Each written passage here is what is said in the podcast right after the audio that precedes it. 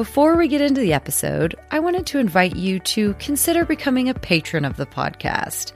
If you do, you won't have to wait for the show to start like this because you'll be able to enjoy ad free listening. And you'll get access to bonus content, including a few precious extra minutes with Hillary Clinton and Cherie Blair. So that's pretty cool. And of course, you'll also get a good night's sleep knowing you're helping to close the gender public voice gap. Because you know the majority of the top podcast hosts are men, right? Of course they are. So visit patreon.com forward slash the story of woman to help close yet another gap. Or you can find the link in the show notes on the website or anywhere else the podcast exists. And thank you so, so much. All right, enjoy the conversation.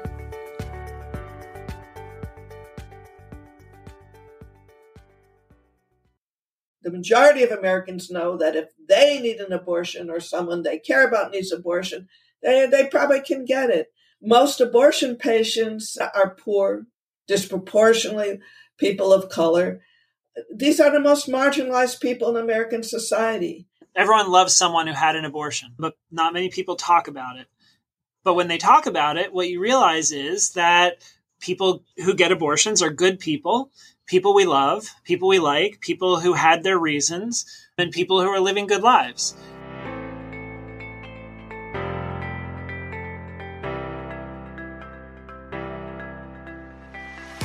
Hello, welcome to The Story of Woman, the podcast exploring what a man made world looks like when we see it through her eyes. Woman's perspective is missing from our understanding of the world. This podcast is on a mission to change that. I'm your host, Anna Stoecklein Lau, In each episode I'll be speaking with an author about the implications of her absence. How we got here, what still needs to be changed, and how telling her story will improve everyone's next chapter.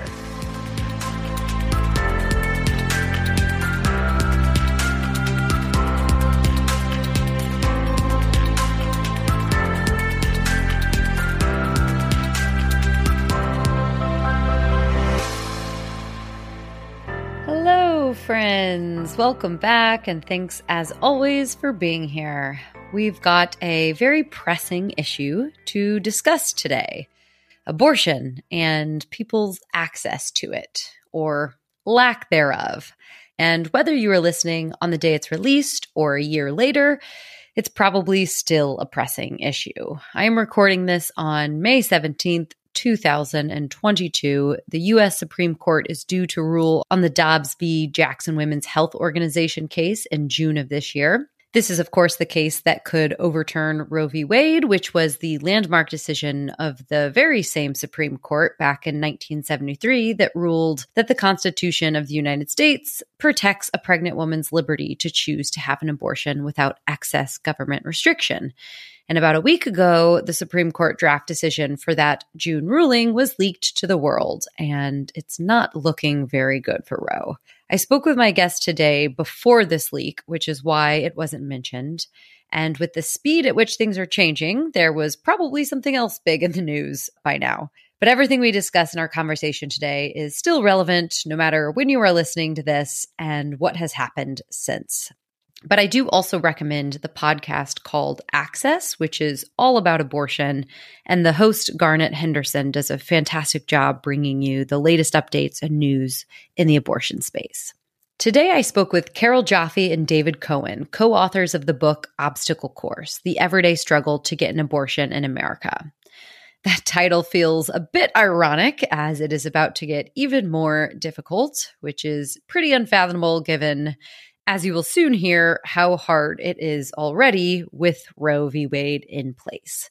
But before we get into it, I want to tell you a little bit about my story real quick because, as you probably know by now, I and many others think stories are one of the most important tools for driving change. And stories surrounding abortion have been silenced for way too long.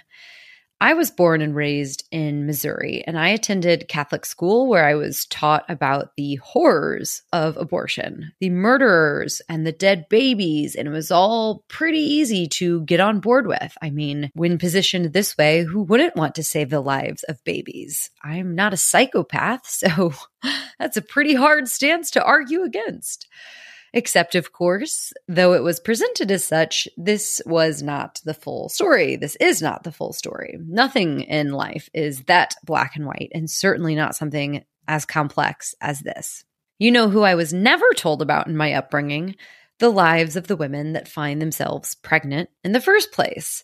The women and pregnant people that are food insecure and don't have enough money to feed the mouths of the children they already have the women that were raped by a stranger, by a friend, by an uncle, the women that became pregnant by their abusive partners. Because, not so fun fact, domestic violence very often escalates when a woman is pregnant. There is a link between abuse during pregnancy and a woman's chance of being killed by her perpetrator.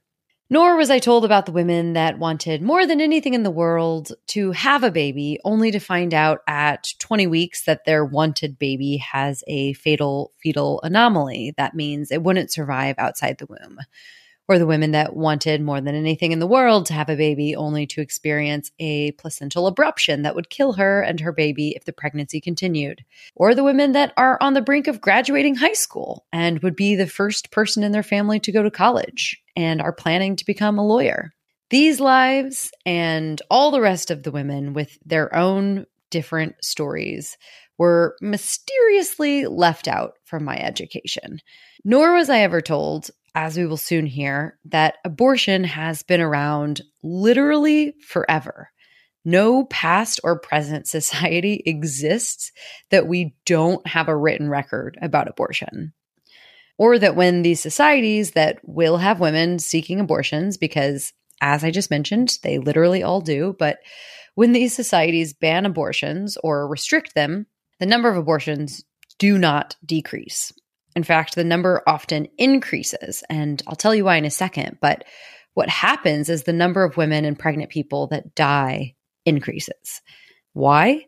Because those abortions aren't going anywhere. They have just changed from being incredibly safe, like twice as safe as getting your tonsils removed safe, because they were procedures carried out by trained medical professionals, to underground back alley abortions or even home remedies such as poisons, hangers, and stairs. And this is not hyperbole. This is reality. In 1930, illegal abortion was listed as the official cause of death for 2,700 women in the US, or 18% of maternal deaths recorded in that year.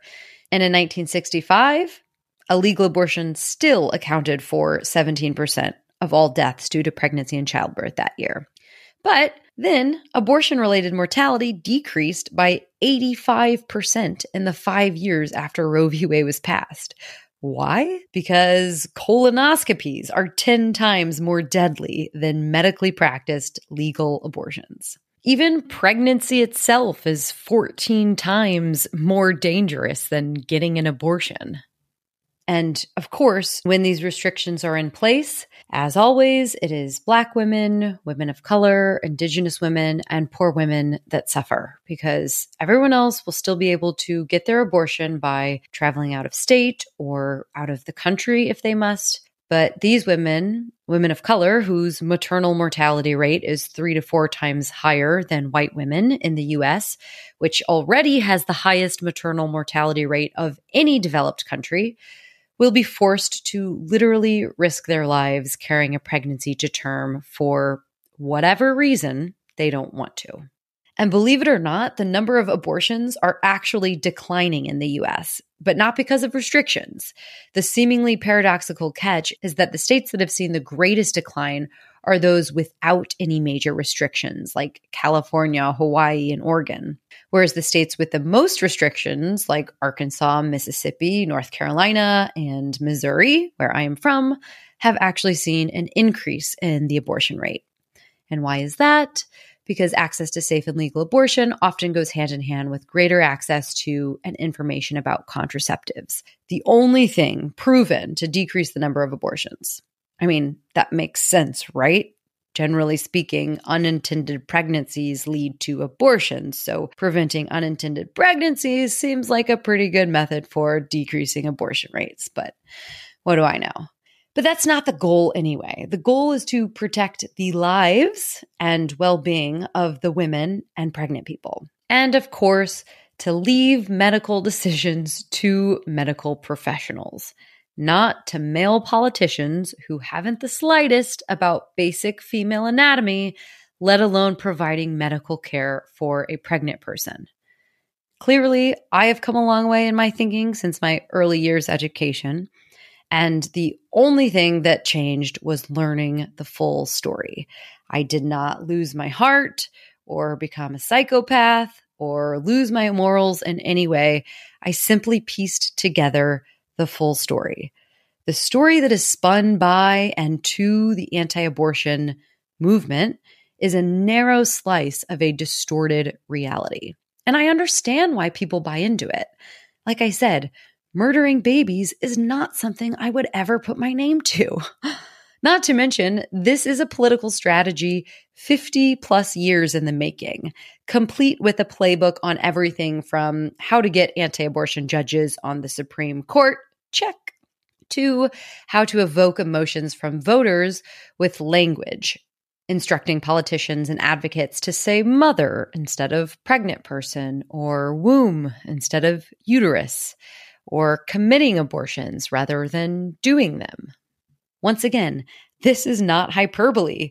These examples are straight from a book published in 1971 called Handbook on Abortion, which was co authored by a man called John C. Willke, otherwise known as the father of the anti abortion movement. He also recommended using props and pictures of babies that are laughably disconnected from the actual gestational stage. And I'm sure we've all seen these pictures before. So it's understandable that people buy into this. This is one reason I want to tell my story, having been on the receiving end of these lies, having bought into them myself. But I would encourage everyone listening, no matter what your stance is, to find the full, true story and only then decide for yourself what your beliefs are. And remember, even if you say you yourself would never and could never have an abortion, the good news is that is exactly what you can continue to do and believe. That is literally the definition of pro choice. And stay tuned next week, or if this is the future, check out episode 14, where I speak with Dr. Willie Parker, a devout Christian and an OBGYN specializing in abortions. I speak with him about the morality of abortion and his decision to be pro choice as a person of faith and as a Christian. Okay, that is probably enough for now. I have to cut myself off somewhere. Clearly, I could just go on and on about this topic, but I want to get to our guests. I have two incredible guests today Carole Joffe and David Cohen. They co authored their book, Obstacle Course. Carole Joffe is a sociologist and professor in the Advancing New Standards in Reproductive Health program in the Department of Obstetrics, Gynecology, and Reproductive Sciences at the University of California, San Francisco. She is also professor of sociology emerita at the University of California, Davis, and is the author of Dispatches from the Abortion Wars and several other books on abortion provision. David Cohen is a professor of law at Drexel University's Kline School of Law in Philadelphia and is co author of Living in the Crosshairs The Untold Stories of Anti Abortion Terrorism. Based on patients' stories, as well as interviews with abortion providers and allies from every state in the country, their book tells the story of abortion in America, capturing a disturbing reality of insurmountable barriers people face when trying to exercise their legal rights to medical services. We will get into these barriers today from forced ultrasounds and dishonest medical information to arbitrary waiting periods and harassing protesters. We also talk about what happens to women and pregnant people that are not able to get the abortions that they want. And we talk about the future and what we can do as individuals. Thank you for coming along for this tangent of an introduction, but it's more important than ever that we all speak up and defend the most fundamental and basic right a person could have the right to control their own bodies, especially in a country that claims to be all about individual freedoms and liberties. Oh, the irony. Anyway, please enjoy my conversation with Carole Joffe and David Cohen.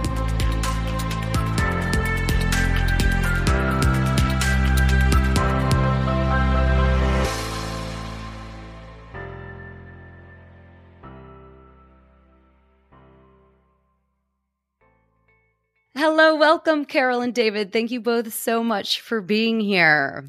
I'm very excited to talk to you, both of you today about your book, Obstacle Course, the everyday struggle to get an abortion in America. And as this struggle is becoming greater and greater every day, I've got a lot I want to talk to you about. So we'll just get right into it.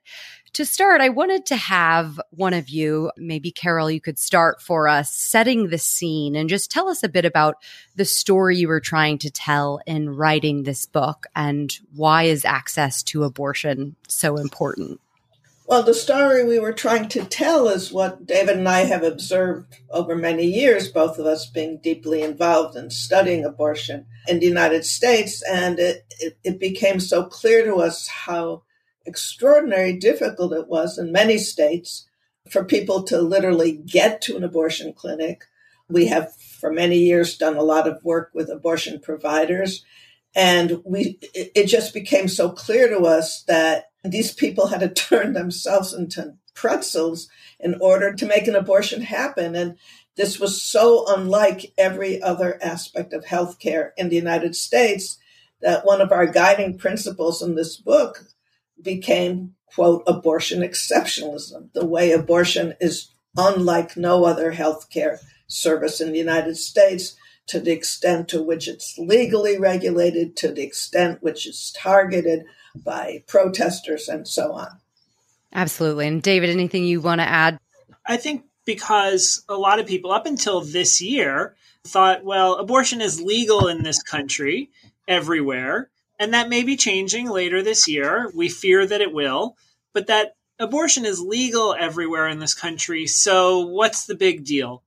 And part of what we wanted to show was that just because something is legal, like abortion, doesn't mean everyone is able to get it to the extent that they need it. Because the reality is, there are so many, to use the word from our title, there are so many obstacles that really abortion hostile states put in, the face of someone who wants to get an abortion or needs to get an abortion that it makes it almost impossible for people to get what is a legal right. And so we really wanted to lay out sort of that entire picture of all of the ways in which states burden someone's ability to get an abortion to show that just because something's legal doesn't mean everyone can access it. Absolutely. And you laid it out beautifully. I mean, it was very disheartening and frustrating uh, to just see. You took us through from the decision to finding a clinic to getting to the clinic, coming up with the money, waiting periods, counseling, the procedure. You took us through that whole journey, and we'll get into some of that today. But it's just completely arduous. And as you pointed out throughout the book, nothing is based in science or reason, adding to the frustration of this situation. But I want to go over some just kind of basic facts about abortion real quick because there's a lot of mis and disinformation out there. So I want to ensure that we're all on the same page here. So just kind of some rapid fire information I'd like to find out how common abortion is, what are the demographics like for people who get them, is it safe, and how long has abortion been around? And I can repeat those, but it's four little questions. I don't know, David, if you want to kick us off for this one. Sure. So abortion is incredibly safe. It's one of the safest medical procedures that people can have. It is much safer than childbirth. It is safer than liposuction. It is safer than colonoscopy. Abortion is a very safe medical procedure that is regulated as if it's not. Mm. It's regulated as if it is very dangerous, but it is not. You know, like I said to start off, if you're talking about abortion and childbirth, childbirth is so much more dangerous for people. 14 times more likely to die in childbirth than in having an abortion. Right. Wow. But we don't see the regulation of childbirth in the way. I mean, we, we don't want that. That's not what we're saying. Mm-hmm. But all the attention is paid on abortion, which is mm-hmm. the safer of the two. Yeah, these restrictions are passed in the name of safety as well. That's always what they're citing when they're passing these uh, laws, aren't they? Yeah. And and what about how common is it? The figure used to be one out of three women in the United States would have an abortion by the age of 45. More recently, the figure used is one out of four women. One out of four women, so quite common. And what about the demographics? What are the demographics like for people who get abortions? I think most important to the things that we're talking about is that about half of the people who get abortions in the United States are at or below the poverty line, and the poverty line is set very low in the United States. And then another 25% are at the poverty line, or up to 200% of the poverty line, which is still very low income. So about 75% of the people who get abortions are poor or low income in the United States, which makes overcoming the obstacles that we talk about in our book incredibly difficult because for someone with means, with someone with resources, overcoming obstacles is just a matter of, well, not always, but often just a matter of throw more money at the problem. Mm-hmm. But when you don't have money to throw at a problem, that problem becomes really almost uh, impossible to hurdle. Another fact to say about the uh, demographics is disproportionately people of color, black women, brown women have abortions at much higher rates than their percentage in the US population. Yes. And when you consider that and the struggle for them to get an abortion, and then you look at, you know, you're just talking about the safety of pregnancy, US maternal mortality is the highest of any developed country, and the rate for That's Black right. women is three to four times higher than white women. So Black women are more likely to be denied abortion and more likely to die as a result of being forced to carry the pregnancy to term. That's exactly right.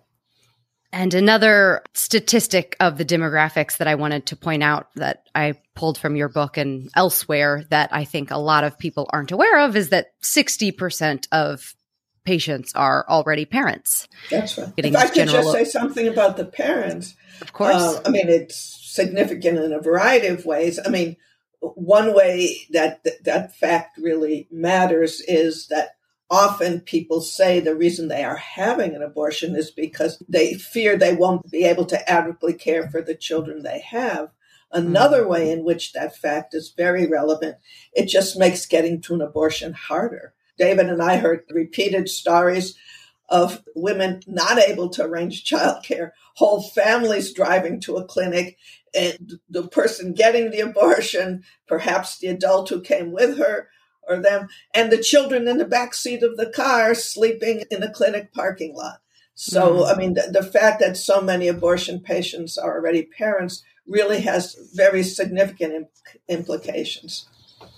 Absolutely. And the last one with this set of questions is just how long has abortion been around? Since recorded, seriously, since recorded history one of the earliest medical textbooks we know that's from approximately 2500 BC, a Chinese medical textbook, has discussions of both contraception and abortion. And that tells you something. Literally, there is no society for which we have any written record where abortion is not there. Yep. And that's another fact that I think is not well known in this conversation, or definitely not brought up enough in this conversation. And then what do the majority of Americans support in terms of access to abortion? The polls are very consistent that an overwhelming majority of Americans support some form of legal abortion and do not want Roe v. Wade to be overturned. Now, when you start adding in specific issues around abortion and specific restrictions, the numbers change a little in terms of when and how. But the bottom line issue of legality, Americans are consistently on board with abortion being legal. And that really hasn't changed in the decades that people have been studying it. All right. So abortion is pretty common. It is very safe. It has been around forever. The people who get them are majority parents and or living below the poverty line and not in a position to be able to afford to raise a child and the majority of Americans support abortion. So, where do all of the obstacles that we're about to get into come from then? I mean, there's not one clear answer to that. However, for me, the best answer, I mean, is, is really has two parts.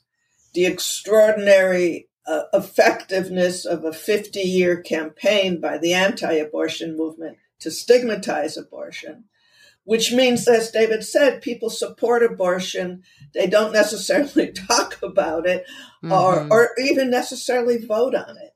The fact, I mean, it's two different questions. Do you want Roe to remain legal? Yes. Is that one of the key issues that you vote on? And for the anti abortion movement, abortion is what they vote on. You cannot be a credible candidate, really, almost for any Republican office in the country, whether it's president, senator, local state representative, local dog catcher, maybe going a bit too far, but and people who support abortion don't necessarily see that as their key issue. That that helps explain the disparity. But the mm-hmm. other thing to be said, which you know I've just uh, indicated, is abortion has been an extraordinarily important part of the Republican Party, really ever since around 1980 when Ronald Reagan became president and was supported by the anti abortion movement. So there's just huge resources from the Catholic Church, from evangelical churches, from the Republican National Committee. I mean, it, it is impossible to think about modern conservatism in the United States without the issue of abortion.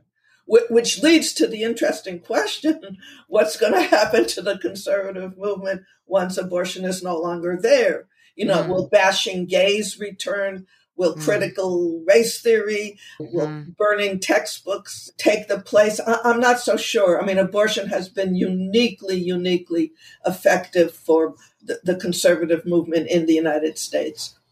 And one other thing that I think is really important here is the role that gerrymandering plays in ensuring that the very conservative legislators who vote for these restrictions are not accountable to anyone but their handpicked voters. Mm.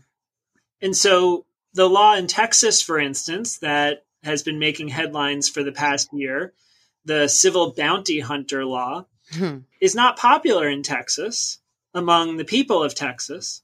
But the legislators who vote for it know that that doesn't matter because they have carved out their legislative districts knowing that they are secure, despite the fact that most people in Texas don't like this law. And so when you have the power to decide who votes for you, you pick the people to vote for you who are anti abortion, and you draw those lines in a way that makes sure that it doesn't matter what the majority thinks. Hmm. Yeah, I think that's yet another thing that is not known in the mainstream is just how strategic this has been over more than four decades and still continues to be. And this was a long term plan all along.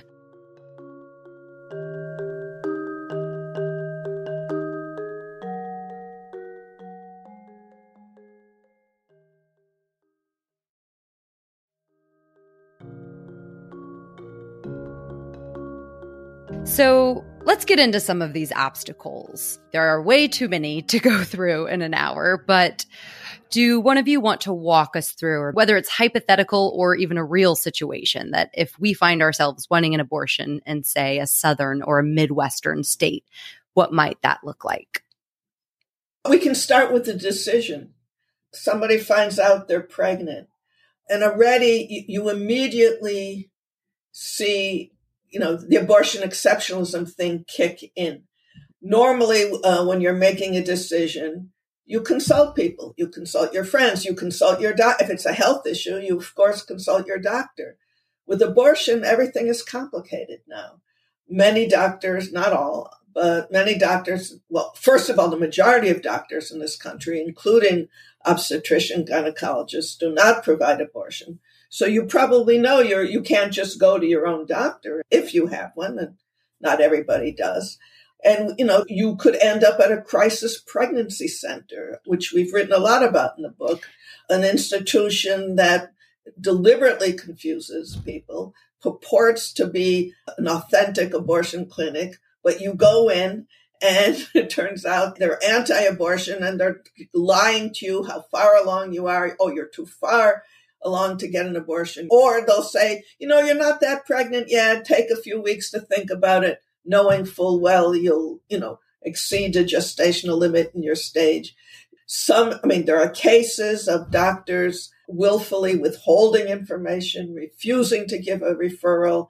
To me, one, even though I would have thought I would be beyond shock after so many years of studying this, truly one of the most shocking things I've ever confronted is a number of states, I believe Arizona was the first, passed a law saying if a doctor on an ultrasound sees significant anomalies, but does not tell that to the patient because of the assumption that or suspicion that she might get an abortion, the doctor can't be sued. That's okay to oh, do. In God. other words, laws are passed that basically say, you know what, it's okay to lie to your patient. Wow. So just deciding what to do, who you can talk to, what information you can get is already a problem.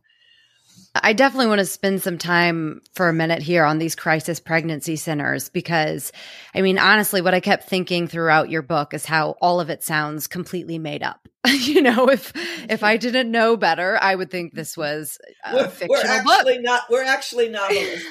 yeah, yeah, and this is a, a horror book, I guess. but um, yeah, these crisis pregnancy centers, which I just have some statistics here. So there are roughly thousand five hundred and eighty-seven abortion clinics in the U.S. and over three thousand crisis pregnancy centers. So just about double the amount of these fake clinics. And I mean, legally wise, maybe David, you want to comment on this, but I've written from your book here that these clinics have more constitutional rights essentially than real clinics because states force real abortion clinics to tell their patients things that are medically false or unnecessary. And yet these fake clinics aren't required to give patients accurate information. Yeah, the Supreme Court has it all backwards. They basically have said because real abortion clinics are providing medical care, the state is allowed to force them to say certain things as part of the informed consent process because that's not about speech, that's about action. Whereas because these fake clinics are not providing medical care, they're just political arms of the anti abortion movement. Because they aren't providing medical care, the state cannot make them say anything because that would be infringing on their free speech rights. So, as I like to say, the real clinics have fake First Amendment rights and the fake clinics have real First Amendment rights, and that's all backwards. But that's a sign of what this conservative Supreme Court mm. is doing, which is basically mm-hmm. saying we are going to allow anti abortion states to restrict abortion in all sorts of ways and maybe even ban abortion depending on what happens this summer. But we're going to tie the hands of the pro choice states and not let them try to improve the lives of patients and providers. Mm. So you have these crisis pregnancy centers that literally will come in, buy property, sometimes right next to an existing abortion clinic. They name it something similar. You had an example in the book that was, you know, Denver's Women's Health might have a fake clinic right next door that's Denver's Women's Help. And then inside, they have non medical professionals wearing white coats and walking around acting like they're medical professionals and lying to their patient about their situations through misread ultrasounds, through their options, is exactly as you're saying. And then, in contrast to that, what are some things that legislators require real medical providers to say to their patients? And is any of it based in science? A number of states mandate that the provider tells the patient they are at higher risk of breast cancer they won't be able to have children again if they want to, that they are higher risk of suicide. I mean, one of the most notorious is the so called post abortion syndrome that mm. they'll be depressed and they'll regret it and they'll never recover. I mean, all these things have been disproved. Oh, oh in some states, the provider or somebody who works at the clinic has to say, you are about to terminate the life of a wholly unique living human being. Now, for the most part, what providers have told us is, you know, patients just tune it out. Sometimes the providers say, I am required to tell you this. This is not my belief. But sometimes, understandably, patients get very upset. I, I remember David and I were interviewing somebody in Texas and a provider and she said you know she was dutifully going through the list. You might get this you might get that. And the patient started crying and saying why are you if it's not true why are you telling me this? And i think that brings up an interesting point that for scholars for activists there's a real line of demarcation. There's the abortion providing world and then there's the world of the politicians who regulate. But hmm. for patients who come in, who perhaps are not especially political, who haven't thought much about abortion one way or another until they needed one, they don't make this distinction.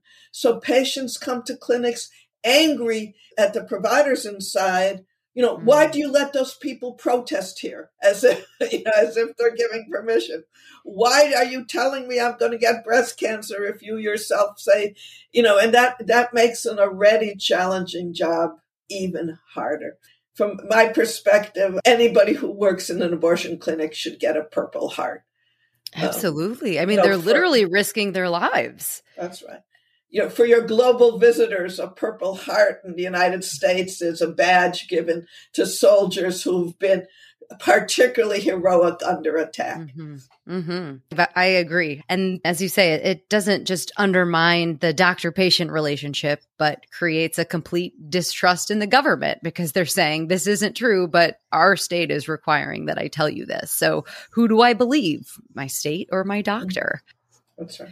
And then when they've gone through all of this, making the decision, finding the clinic, getting to the clinic, money, which, you know, we haven't even gotten into, but I know you said is, is the biggest barrier because as you laid out in the beginning, the majority of people who get them are in poverty. Then you get to the clinic and after they've gone through all of this, or maybe they have a, a, waiting period as well, they have to wait three days, they come back, they get to the clinic, and what they have to endure to simply walk from their car to the clinic door is unreal and again sounds completely made up. Someone in your book described it as a circus, and I think that's kind of the best word for it.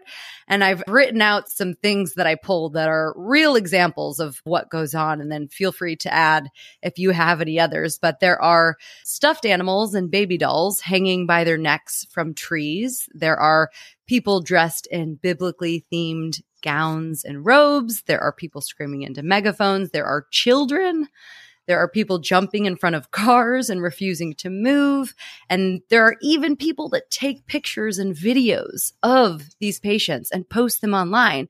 And of course, I mean, that's awful in all circumstances, but some of these patients are sexual assault survivors. As you point out in, in your book, rape results in over 32,000 pregnancies in the US every year. So these women are going through this circus, being yelled at, being threatened just to simply get the healthcare that they need following their rape. So, yeah, is there anything else that you would add to kind of paint the picture of what that's like? And then how can law enforcement not help here?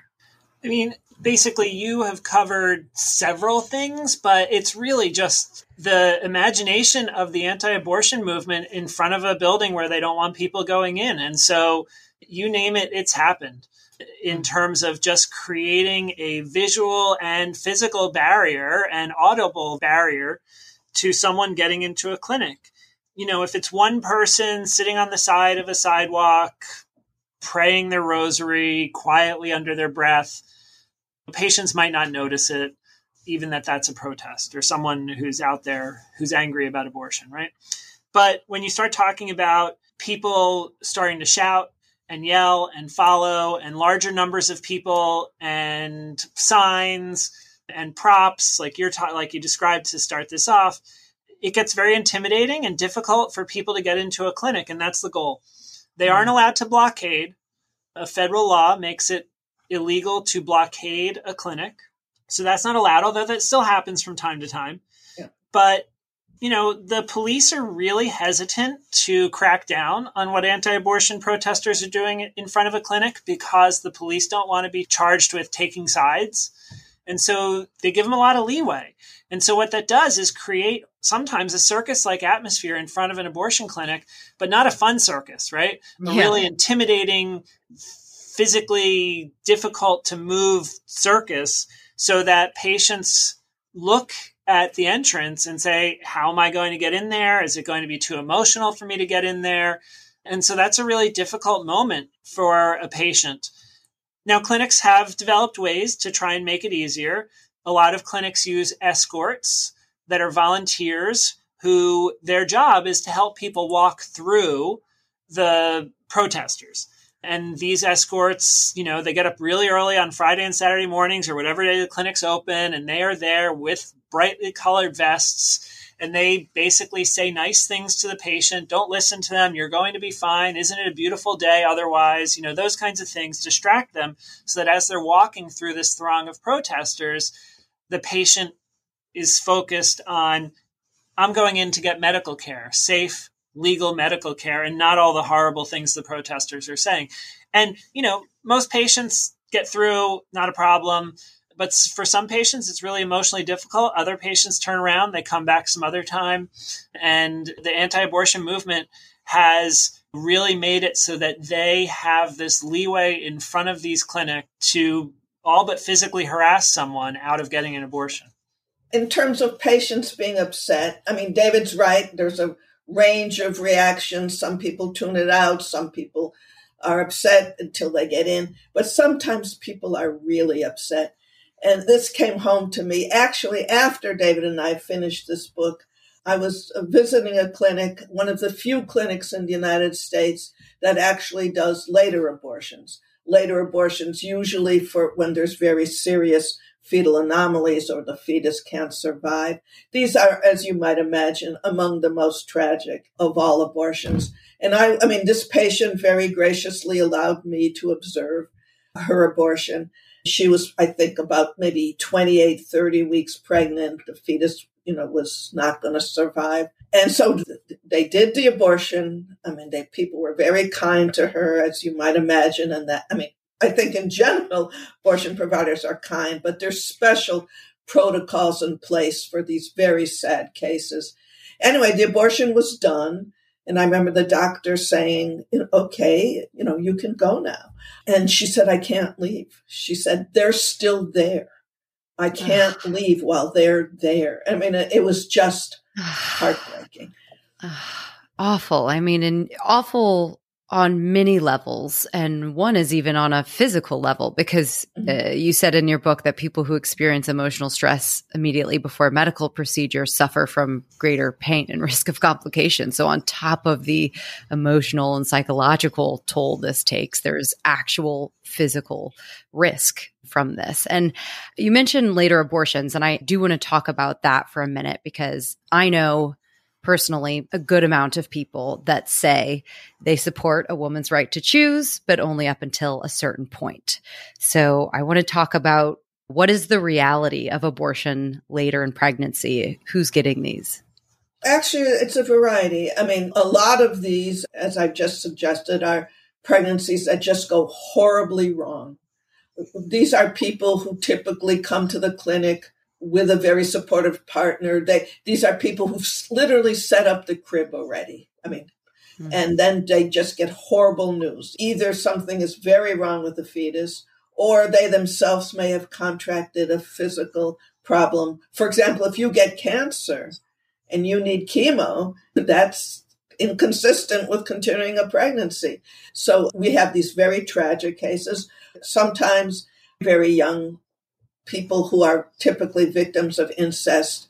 I mean, mm. we, we have talked to providers who've done abortions on 11 year olds, 12 year olds, you know, who didn't understand they were pregnant. I can remember a counselor telling me, asking a 12 year old girl, Do you understand what happened to you? And she said no. I mean, she didn't even know why she was pregnant. Anyway, so people like, I mean, very young patients like that. But also, I mean, it's not just incest victims. It's not just horribly wrong pregnancies. It's people who took a very long time to get the resources necessary for an abortion. So abortions that could have ideally, I mean, if abortion were in every community available, affordable, if Medicaid, that's the program in the United States that pays for poor women, they would have an abortion in the first trimester. By the time they find a place, by the time they get the money, by the time they go through all the waiting periods, some states literally have 72 hour waiting period. By the time all this happens, they're already much later. So some of these third trimester abortions, which it is true the American public as a whole does not support, some portion of these could happen much earlier. But having said that, there's always going to be the need for these very late, very tragic abortions. Mm.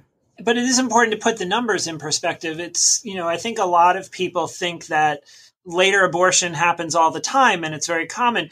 I think it's 91% of abortions take place at 12 weeks or earlier in the first trimester and only 1% take place after 20 weeks, which we're not even talking about the end of the second trimester. Later abortion, if you're thinking during the third trimester, is just a sliver of 1%. We're talking a very small number in the United States every year. And, you know, the reasons that Carole just offered are the reasons that people sometimes need abortion that late in pregnancy, but it's a small number of people a really small number of people, but it's very important to those people. There is no mm-hmm. doubt about it. I mean, for those people, that is their life, that is their health, that is their family, and they need care. It's just that the numbers of them are small. And I should say, I should add to that that the anti abortion movement has been extraordinarily effective in making people think that that's yes. half of all abortions. Mm-hmm. A, f- a few years ago, there was this so-called partial birth abortion phenomenon. Partial birth abortion is a made-up term that exists nowhere in the literature. It referred to a fairly rarely used technique, which was sort of a modification of the main second trimester procedure used. And I mean, just an excellent, effective propaganda campaign. Republican senators would stand on the floor of Senate and they'd show posters of of a baby with scissors at its neck. I mean, just ridiculous, untruthful propaganda, but tremendously effective that led to some polls saying, you know, half of all abortions are in the third trimester, you know, which is, of course, nonsense. As David just said, we're talking 1%.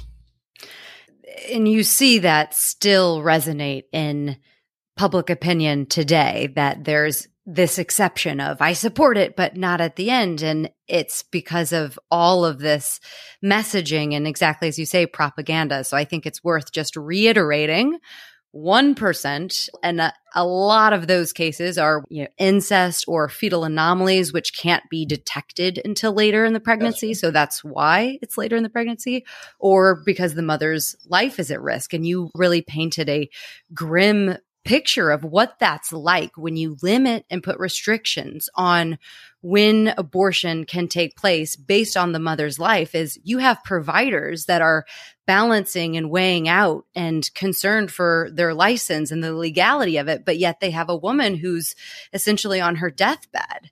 I'm very very glad you're you're raising this point. I mean the conflict that providers feel because there's a lot we do not know about what will happen after the Supreme Court case. We don't know what exactly the courts will do, and for that you should ask David. But for me, one of the key questions is how will doctors in hostile states manage this horrible conflict between doing the right thing medically, ethically, and facing not just losing their license, but some states have, you know, put in in their laws 10 years of jail time if you do an abortion. So, I mean, this is a real, real unknown. When doctors are confronted with very sick patients or with very serious fetal anomalies, how are they going to act? We, mm. we simply don't know yet. Mm. Yeah, it's it's horrific. It's horrific. So all of that and then just the last point on this before I get to the next question is just if you are supporting abortion up until a certain point, you're essentially, and please correct me if I'm wrong, but you're essentially supporting the whole anti abortion strategy, which is imposing all of these unnecessary laws and hoops that patients and providers have to go through, which in turn pushes back their abortions later and later. So, is it fair to say that stance actually perpetuates later abortions, the very thing that those people claim to be against? yes, I, I agree with the way you put it. Hmm. Yeah, I, I mean, basically, you're undermining uh, a person's ability to choose what medical care they need and the medical professionals that they work with their ability to work in conjunction with their patient to determine the best course of action. And once you start chipping away at that in some form, you are allowing the chipping away in many more forms. And so it's really about patient autonomy and good medical care. And when you start ignoring those two things for some part of pregnancy, you know, you're just going to start ignoring it for all. Yeah. All right. So I want to talk about what happens to women that are denied abortion for a minute, and then we'll kind of wrap and look towards the future. But you talked about the turnaway study. I don't know if that's your best study to reference or yes it is. um, it is. Okay then can you tell us a bit about the turnaway study and its findings? The turnaway study was actually done by colleagues of mine at the university of california at san francisco. Really groundbreaking. They studied a thousand women over 10 years. And basically they compared two groups of women very similar along d- demographics. One group was able to get the abortion they wanted one group wasn't and along every dimension, those who got abortions are doing better than those who didn't. Now, having said that, remember what we've said earlier. We are talking about a, a pool of people who are disproportionately very poor and very mm-hmm. marginalized in the society. So getting an abortion doesn't all of a sudden make you a millionaire. But in terms of economic well being. The group that got abortion was doing better than those who didn't. In terms of getting rid of, a, of an abusive partner, those who got the abortion were doing better. But for me, one of the most interesting things, and really groundbreaking because most abortion studies don't look at this, this study also looked at the children. Those who were turned away, the children that were born because the abortion didn't happen, and the children of those who got the abortion but then had a child at a later time when they felt able. And the children of those who got the abortion but who later had children had a better bonding with their parent. And this is not really surprising. If you wanted an abortion and didn't get it, you know, bonding is more different. It's more challenging. On one level, it's common sense. On the other hand, having the data to show that is very compelling. So mm-hmm. the Turnaway study confirmed what a lot of people had felt for many years, but now we have the data to really point to that. Um, just to give my two cents real quick about how I feel. Um, I am mad. I am very mad for many reasons, but I feel duped and lied to. You know, I am originally from an anti abortion community in Missouri. So I have firsthand experience of being on the receiving end of all of this that we've just talked about, you know, from the time that I was a child in school, in the news, from our politicians, I was made to believe all of this about what abortion is, who gets them, what it means. And I was never presented with the side of the woman, not once. So I have so many memories of hearing about murdered babies, but never one memory of the human life carrying it. And it makes me so mad to think that kids are getting this same education right now. And I know the generation before me was fed these same lies. And it just seems like this kind of self perpetuating cycle. So I want to talk about if change is actually possible. You know, you said in your book that the more people learn about abortion and the ways it's regulated, the more they reject anti abortion policies and the politicians that promote them. But of course, they have to be exposed to this information in the first place. And with all the mis and disinformation out there, that feels really tough. So I don't know, David, if you want to kick us off, I'd be curious to know what your thoughts are on if you think change is actually possible and what an alternative vision looks like. I do think change is possible. And I think that, you know, one of the movements that we've seen in the past decade or so that I think it's still growing is people sharing abortion stories. There's a, a, movement activist who likes to say everyone loves someone who had an abortion. Yes. Um, and just people don't know it. Mm-hmm. Or if they do, not as many people know it as should. Mm-hmm. Because mm-hmm. a lot of people get abortions in this country, but not many people talk about it. But when they talk about it, what you realize is that, you know, people who get abortions are good people, people we love, people we like, people who had their reasons, and people who are living good lives. So it's important for people to normalize it and realize that this is common, safe, and something that good people do. Just like good people get treatment from their doctor for, you know, foot problems, you know? So that movement is growing and more people are being public about it. And there's backlash against people who are public about it. And there's harassment they get online. But the people who are brave and who do this are doing a great service because they're normalizing this care. And I think the more people talk about it, so that people, like you're describing yourself growing up, people learn about what it is and who gets them. And that's a really important growing movement in this country. I think, you know, Carole hinted at it before, is that unfortunately, as much as the studies show people support legal abortion, people don't make it a priority in their voting. And that might change depending on what the Supreme Court does. If the Supreme Court overturns Roe v. Wade, we could see a political awakening around these issues. Maybe not. I don't know. I can't predict the future. And certainly predicting public opinion is beyond my expertise, let alone predicting what the Supreme Court does, which is a little more in my ballpark. But if the public is incensed about what the Supreme Court seems like they're about to do, that could change some of the calculus.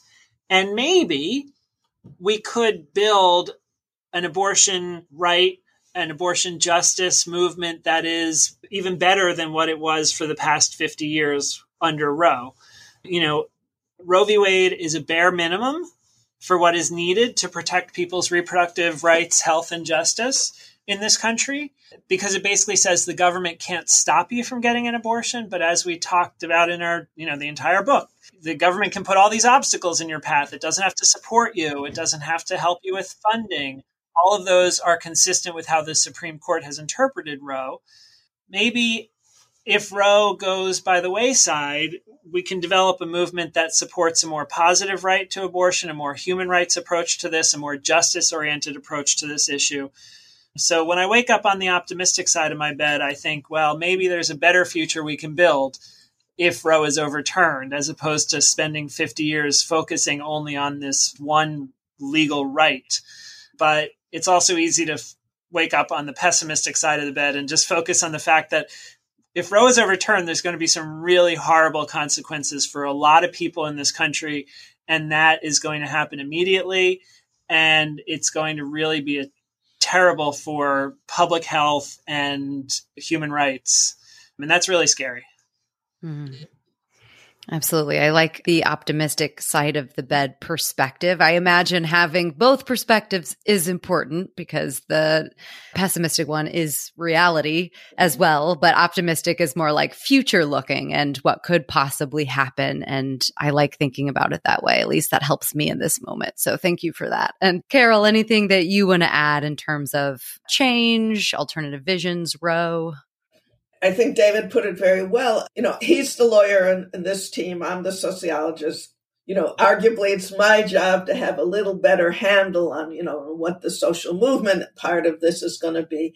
And to be very honest, both sides of my bed are pessimistic. Oh no. um, I mean, I I struggle against it. No, seriously. I mean, for a long time, the sort of conventional wisdom has been you know, if they overturn Roe, all hell's going to break loose. There'll be massive protests.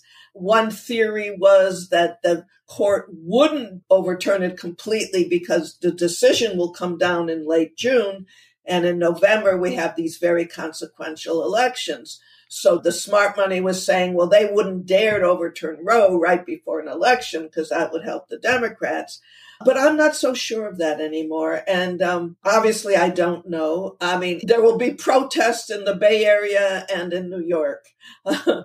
what will happen elsewhere? I mean, here's why I'm pessimistic. And it goes back to what we said before.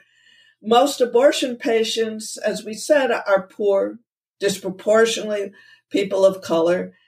These are the most marginalized people in American society. The majority of Americans know that if they need an abortion or someone they care about needs abortion, they, they probably can get it. Overturning Roe, even if you don't need an abortion yourself, arguably is very symbolic. It really hmm. says a lot about the state of the non existent state of the feminist movement, one could say in the mm-hmm. United States. So, all of which is to say that one obviously very important thing to look for once we hear this decision, you know, is what kind of protests we're seeing. Mm. Yeah. Yeah. I think David's optimistic look is more like longer term, perhaps, like decades to come. Yeah. No, and I, sh- and- I certainly share that. I mean, pendulum swings. There are some not very youthful conservative justices on the court. So pendulum swing but we yeah can't let up either way. Can't only look at the optimistic side or else we uh, we would be in even worse situation. All right. Well we're coming to the end here. So is there anything else that you wanted to talk about or mention today that we didn't cover? Yes um I mean, I think it's really important to point out that all will not be lost, even if the courts overturns Roe if they overturn Roe, Roe will still, at this moment in time, I mean, I'll have David talk, of, I'll have the optimistic guy talk about a fetal personhood amendment in a moment, but abortion will still be legal in about half the states. There are huge, huge discussions and planning groups going on now in the United States, people worrying about, you know, how, how do we raise money? How do we get the logistics? How do we get people from the red states into the blue states? How do we arrange transportation? How do we arrange lodging? I mean, it's like a massive military campaign underway. That's one thing. The other thing is, which we haven't yet talked about in this conversation, is quote, self managed abortion which is already going on in the United States and, of course, globally. And that refers to ordering pills over the internet from a group. There are several very reliable groups. The most famous one is called Aid Access. It's headquartered in Austria. But a doctor there, Dr. Rebecca Gomperts, does video conferencing, or her staff does video conferencing if you need an abortion and you are in a place where you can't get one legally, you video with her. She ascertains that you are a suitable candidate for a medication abortion. That means you're no more than 10 or 11 weeks pregnant and you get these pills. And, and, that's already happening in the United States. That will no doubt increase exponentially. It's not a foolproof situation because it's medically speaking very safe, but there will be legal surveillance. And no doubt some people will be arrested. Most people who do this probably will not get caught. Abortion will not come to an end in the United States. As many people who need abortions will not get them. And as David said, that will have real public health consequences. That will, I would also add, have real child welfare consequences. We don't know numbers quite yet, but a significant portion of those in red states who need abortions will, one way or the other, be able to get them. And I think it's also important for people to think about what they can do if they support abortion rights and access. You know, if the Supreme Court overturns Roe v. Wade, like a lot of people think they will, it's going to feel kind of helpless, right? It's going to feel like, oh my gosh, you know, this group of five or six lawyers in Washington, D.C. did something, and what can I do about it? Well, I think there's a lot of things people can do about it. Probably the most important thing, and it sounds trite, but it's true, is vote. Because if people don't vote and if they don't think about abortion and reproductive rights and justice while they're voting, then it cedes the territory of the people who make the laws and choose the judges to the anti abortion movement. And we can't do that. And so in most states, there's an election every year and there's a primary before that. And so I like to say if you're not voting twice a year every year, you're doing it wrong. You need to be at every election because every election matters, not just the presidential years, not just the congressional years, but every election. Beyond that, there's a lot that people can do in terms of donating time and volunteering with we talked about escorts. Escorts are needed at clinics and if a lot of clinics close down in the red states, that means extremists can really focus their energy on clinics in the states where abortion remains legal. So escorts are going to be needed now more than ever. You can also help with practical support in terms of driving patients, housing patients overnight who need to travel. Those kinds of volunteer services are going to be needed across the country because the military operation that Carole talked about is not going to be relying exclusively on paid personnel, but also volunteers. And then there's a lot of donations that can happen. And so people who have money and have money that they can try and put towards the cause should think about donating and think about donating not just to the large national organizations, which are important to support, but also to local clinics, independently owned clinics, to local abortion funds that help with payment to local practical support networks that help with the practical realities of getting to and from in a clinic, because those local entities are going to need funds probably a lot more than the national entities, frankly.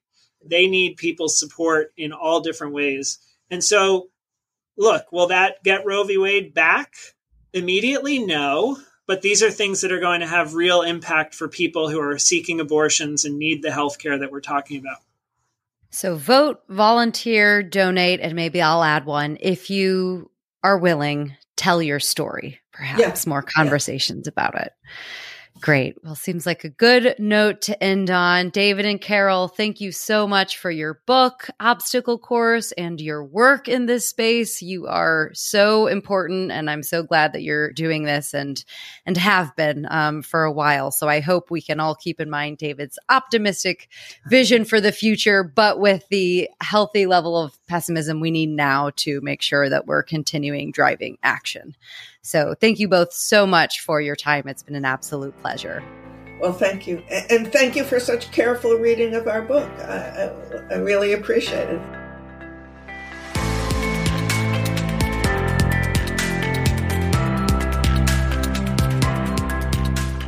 Thanks for listening. The Story of Woman is a one woman operation. So, if you enjoyed this episode, there are a few small things you can do that make a big difference in helping other people find the podcast and allowing me to continue putting out new episodes.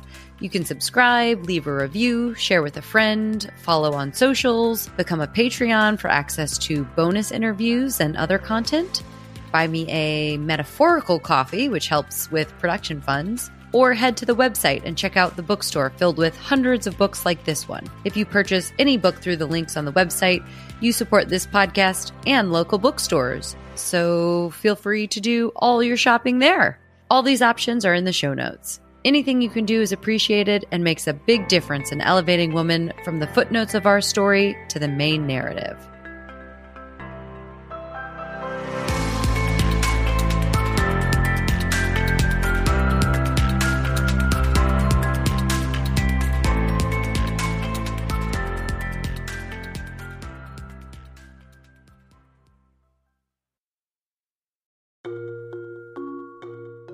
And a special thanks to our Patreon collaborators Veronica Linares from Values Leadership Consulting, transforming mindsets to put humanity and the planet at the heart of leadership. Christine Beasy from Untangle Money, creators of financial plans designed specifically for women. Dr. Julie Allig of JLA Analytics, your data's talking. Are you listening? Joanna Cummings, editor of the Grub Street Journal, the magazine for people who make magazines. Jill Quigley from The Giving Grove, Little Orchards, Big Impact, a nationwide network of little orchards. Andrew Planet, advocate for naming our species human rather than man, and for joint matrilineal surnames. To share your name, business, or message at the end of every episode, sign up to be a patron of the podcast at patreon.com forward slash the story of woman. Get your message out there, listen to bonus content, and rest well, knowing that you're doing your part in helping to elevate the story of woman.